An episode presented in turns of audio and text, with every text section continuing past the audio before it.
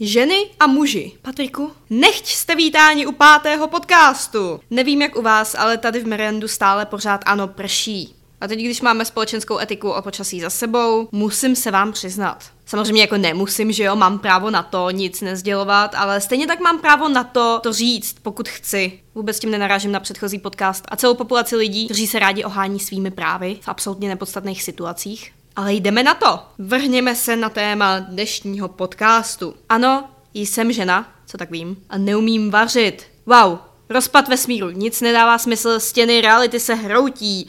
Neumím vařit. Hned se cítím o celou včerejší večeři lehčí. Večeři? Š, to, neruš. Nějakou záhadou vždycky, když smíchám všechny ingredience a postupuju podle návodu, nikdy to podle návodu na konci tak nevypadá a ani nechutná. Nikdy to neumím pořádně ochutit, vždycky je něco moc vodnatý nebo moc tuhý, moc připálený nebo nedovařený. Zkrátka nikdy nedokážu dojít do zdárného konce. A k tomu všemu si mě představte v pozici kuchty, která týdně dělá čtyřikrát večeři pro celou rodinu, včetně 11-letého kluka, který nic nežere, a jeho mamky, která je taky vybíravá, ale ze slušnosti si to aspoň vezme do pokoje a jakože to sní. Asi, nevím, co s tím dělá. Možná se to jako tak vkládá do pusy, u toho brečí a pak si o půlnoci jde dát snack v podobě Cheerios s mlíkem, jelikož tady vždycky ráno najdu pak prázdný misky. No ale díky bohu, že nemám aspoň tříletý děcko, který by mi to házelo do obličeje. Já se fakt snažím lidi vymýšlet recepty a nekazit to, ale stejně je to ze 60% nic moc. Hrozně mi chybí maminka s pochvalou, že je to dobrý. Ale tohle je prostě dospělácký život, ne? Vždycky se ti všechno podaří a ne za všechno dostaneš pochvalu.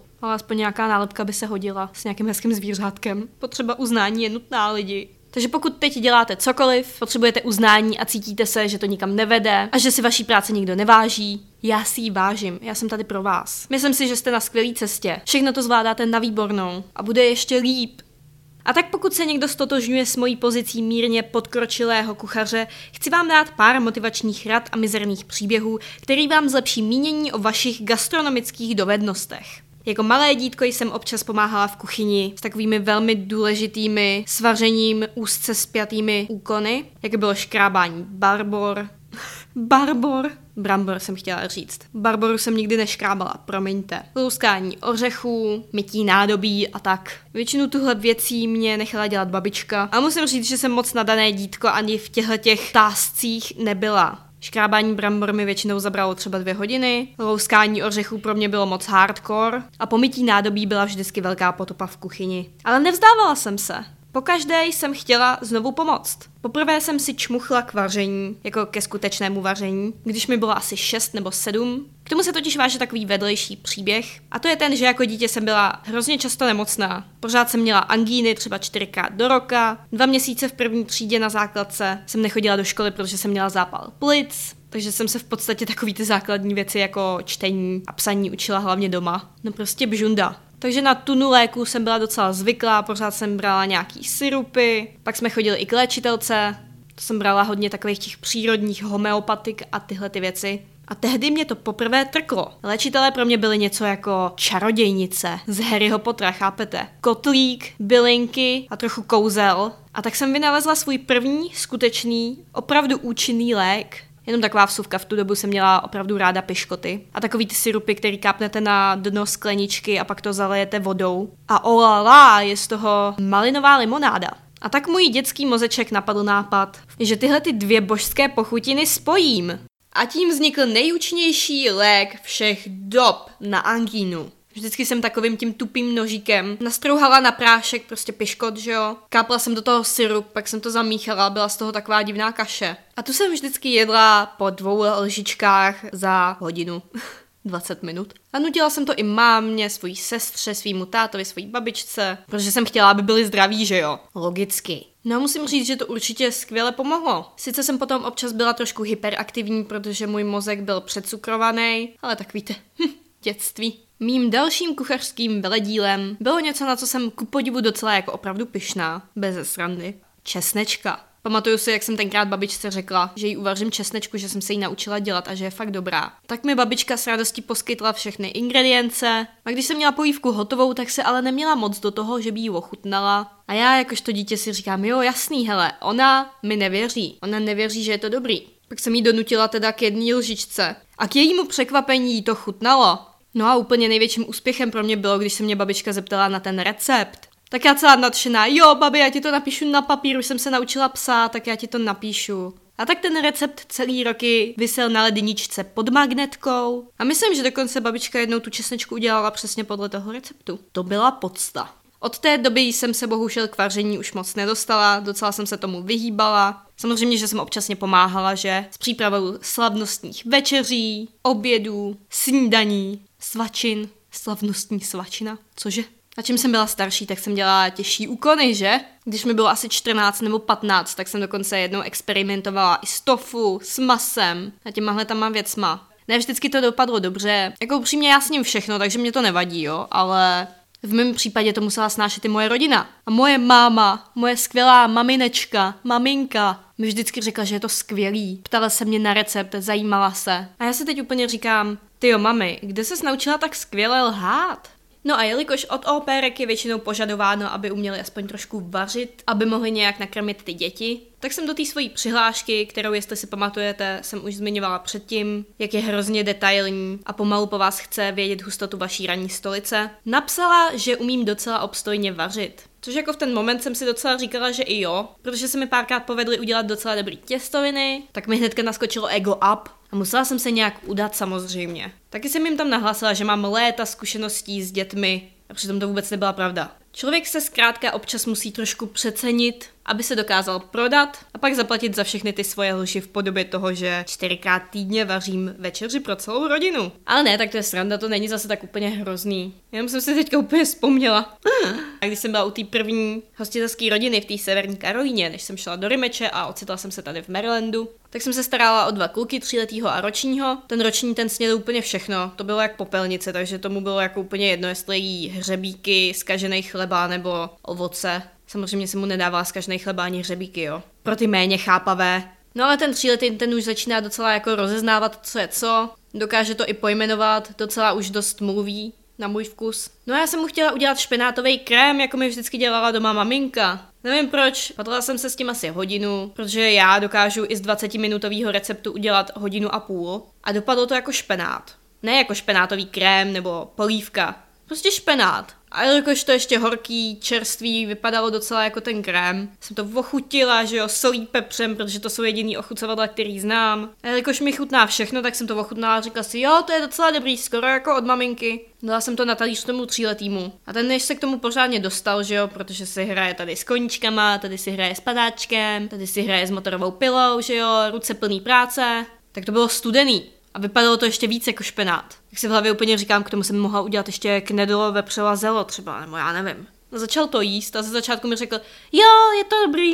Že čím víc to jedl, tak mu asi začínalo docházet, že to vlastně tak dobrý není. Je rozmachaný fakan, že jo. A najednou mu to přestalo chutnat. Moje srdce se rozpůlilo vejpůl a propukla jsem v depresi, že jsem k ničemu a neumím vařit, neumím se starat o děti a moje existence je naprosto zbytečná. Ale jak čas plynul dál, tak jsem si telefonovala s různýma rodinama, když už jsem opouštěla tu starou, že jo. A hledala jsem si novou. A řekla jsem si, Kájo, teď budu upřímná prostě. A řeknu jim, že zase nejsem takový kuchtík, jo. A když jsem našla tady tu svoji perfektní rodinu, úplně si pamatuju, jak jsem se poprvé volala tady s tou mamkou. A říkám jí, hele, budu upřímná, jako ve vaření moc skvělá nejsem, ale umím udělat docela fairly good pasta a rozhodně ráda pomůžu v kuchyni kdykoliv prostě se namane. Víte, co myslím? Takový ten perfektní rodinný večer, jak deset lidí v kuchyni vaří a kecají a chlastají u toho.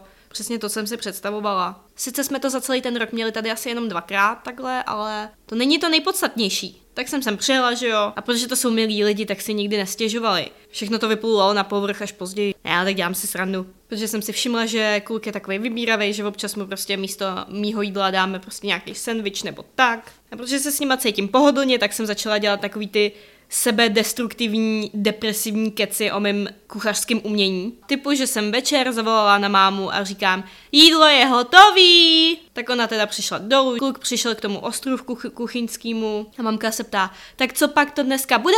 A já jí říkám, no něco jako kuře, nevím jak to dopadlo, znáte mě, nevím jestli vám to bude chutnat, každopádně když tak to můžeme dát psům. Tak jsme se všichni od srdce zasmáli. A jak večeře plynula dál, tak jsme s mámou kecali o životě, o křupkách a dostali jsme se k tomu vaření. A já jsem v tu chvíli tady scháněla že školu, abych si udělala ty klásy, s který musím splnit, protože je to v podmínce mýho víza. A říká mi, že jsem hledala nějaký užitečnější klásy než jenom angličtinu, protože angličtinu už docela umím, že jo, tak proč bych se měla učit angličtinu v angličtině, když se můžu naučit něco, co by bylo víc efektivního pro moji budoucnost. Třeba si vzít hodiny klavíru, na který jsem vždycky chtěla hrát, nebo hodiny malování, nebo právě hodiny vaření a o tom jsem začala vyprávět Kristin, tý svojí hostitelský mámě, že jsem na to koukala, ale bohužel je nenabízejí. A ona mi na to říká, o Ježíš Maria, to je škoda, no můžeme se kouknout třeba na nějakou jinou školu, jestli to tady někde nemají, to by bylo super, kdyby si vzala hodiny vaření. Tak já se na ní tak kouknu a říká mi, co tím jako chceš říct, Kristin? A ona se tak pochychtne a říká, že nic, nic. A já vtipkuju, no ale tak vždyť si docela věděla, do čeho jdeš.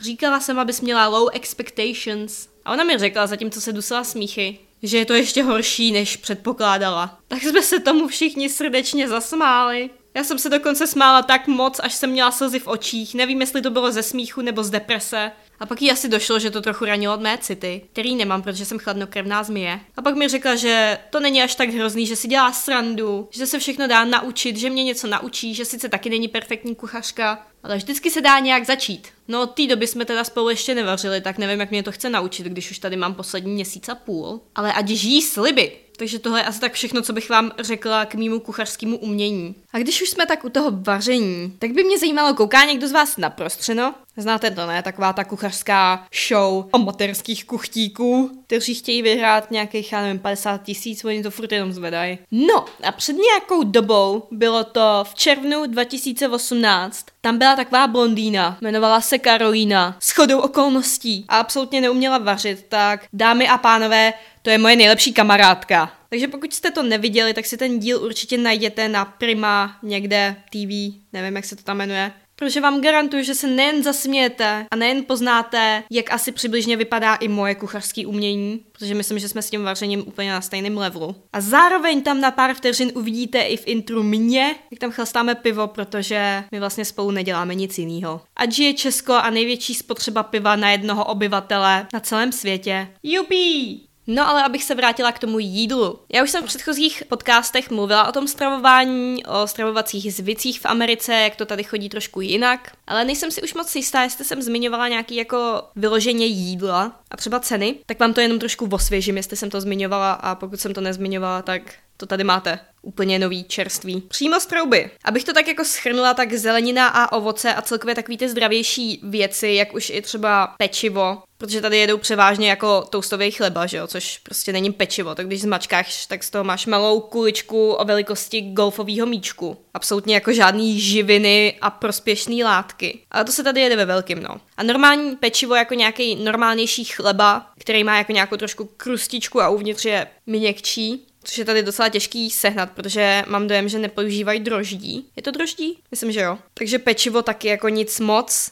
Každopádně takový ty trošku zdravější věci, které jsou u nás v Česku normálně k dostání a bereme je jako samozřejmost, tak spoustu věcí tady jako samozřejmost neberou. A ty věci jsou tady dražší, mnohem dražší. Samozřejmě vím, že mají vyšší mzdy, ale je to drahý prostě. Slyšíte? Je to drahý. Maso si myslím, že na poměry je to tady docela levný. Mražený jídlo, to je úplně jako nejlevnější. Tady najdeš mražený úplně všechno. Tady najdeš mražený masový koule s omáčkou, už hotový těstoviny prostě se zeleninou a se vším. Úplně všechno, co si dokážeš představit. To jsem ani v Evropě snad nikde neviděla. Jako ta, to já bych se nedívala, kdyby ti tady normálně zmrazili chleba s máslem a ty by si to pak mohla rozmrazit v mikrovlnce jako k snídani. Asi takhle to tady chodí, jo. Jinak mi přijde, že takový ty základní ingredience, teda takový ty základní ingredience, které jsou u nás pokládaný jako základní ingredience, který má každý doma, tak mi přijde, že jsou tady docela jako k nedostání.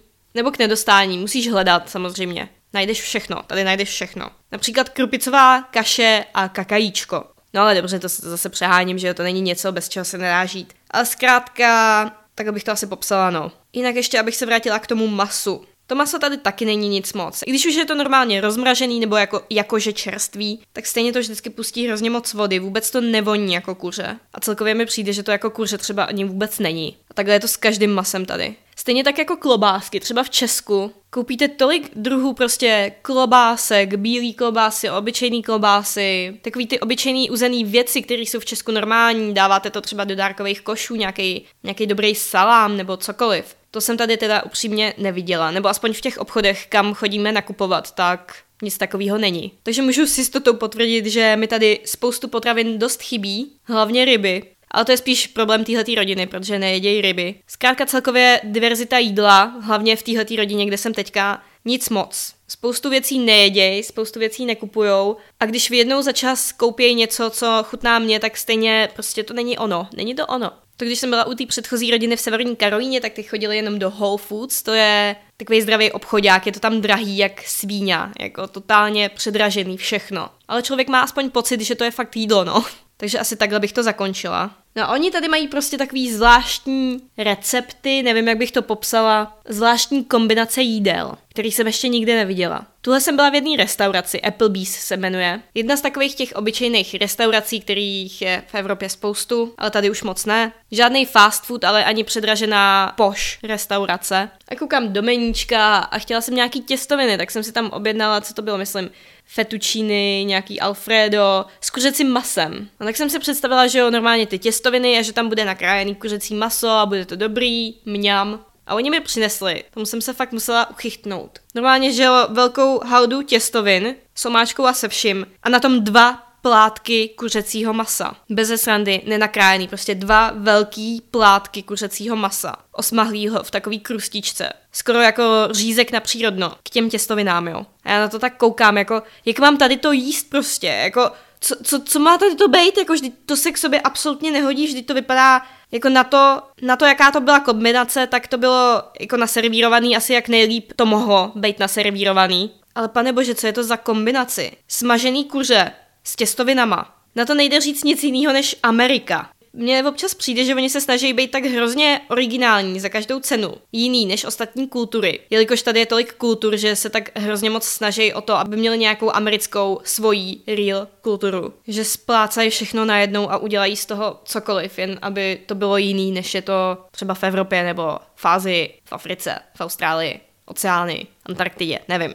A tady občas k večeři u rodiny dělám, což je taky normální. Viděla jsem, jak to dělá máma, tak jsem to začala dělat taky. Normálně se servíruje, že jo, kuře a místo přílohy, jako jsou třeba brambory nebo grilovaná zelenina, tak místo toho se k tomu dělají těstoviny z pitlíku. Prostě víte, takový ty rychlovalný těstoviny, který prostě hodíš jenom do vody a ono se to celý uvaří a už z toho máš i omáčku, všechno. Tak to se servíruje s kuřetem. Fakt zajímavý. Nebo na díku zdání, že jo, to jsme měli tu jejich slavnou krutu, teda krocana. Nevím, jestli je v tom jako chuťově nějaký rozdíl, když to má bimbase a když ne. Ale Podávala se k tomu bramborová kaše, tak já z toho celá nadšená, že jo, jo, bramborová kaše, moje nejoblíbenější příloha. Teď ještě řízečky a budu v sedmém nebi. Tak pomáhám s tím mixováním, že jo, aby z toho byla kaše. A pak ke mně přijde ze zadu máma a hodí do té kaše cream cheese. Přirovnala bych to asi k lučině, jen je to takový slanější. A prostě to hodila do té kaše. A říkala, ať to s tím rozmixuju. No jako to byl blivajs, vám řeknu. To mi teda fakt nechutnalo. Bramborová kaše s lučinou. Kdo to kdy viděl?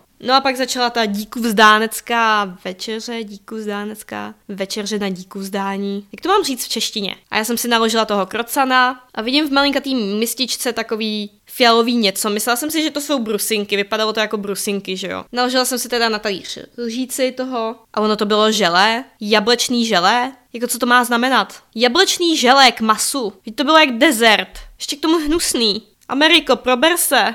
Takhle bych asi zlehka popsala americké stravovací praktiky. Někdy je to fakt divný, někdy je to docela dobrý. Třeba kuřecí salát, ten mi fakt chutnal. Tím způsobem, který jsem ho tady měla já, tak jsem to ještě teda v Česku nejedla. Takže teda nechci jako hánit, jestli to v Česku takhle je. Ale Normálně kuřecí salát se tady dělá z kuřecího masa, logicky asi. Bumkájo. Zjištění století. Do toho kuřecího salátu přidávají hroznový víno. Prvně jsem na to koukala trošku s odporem, pak jsem to ochutnala a fakt je to mňamka. Teď už bohužel z hlavy nedokážu vytáhnout víc.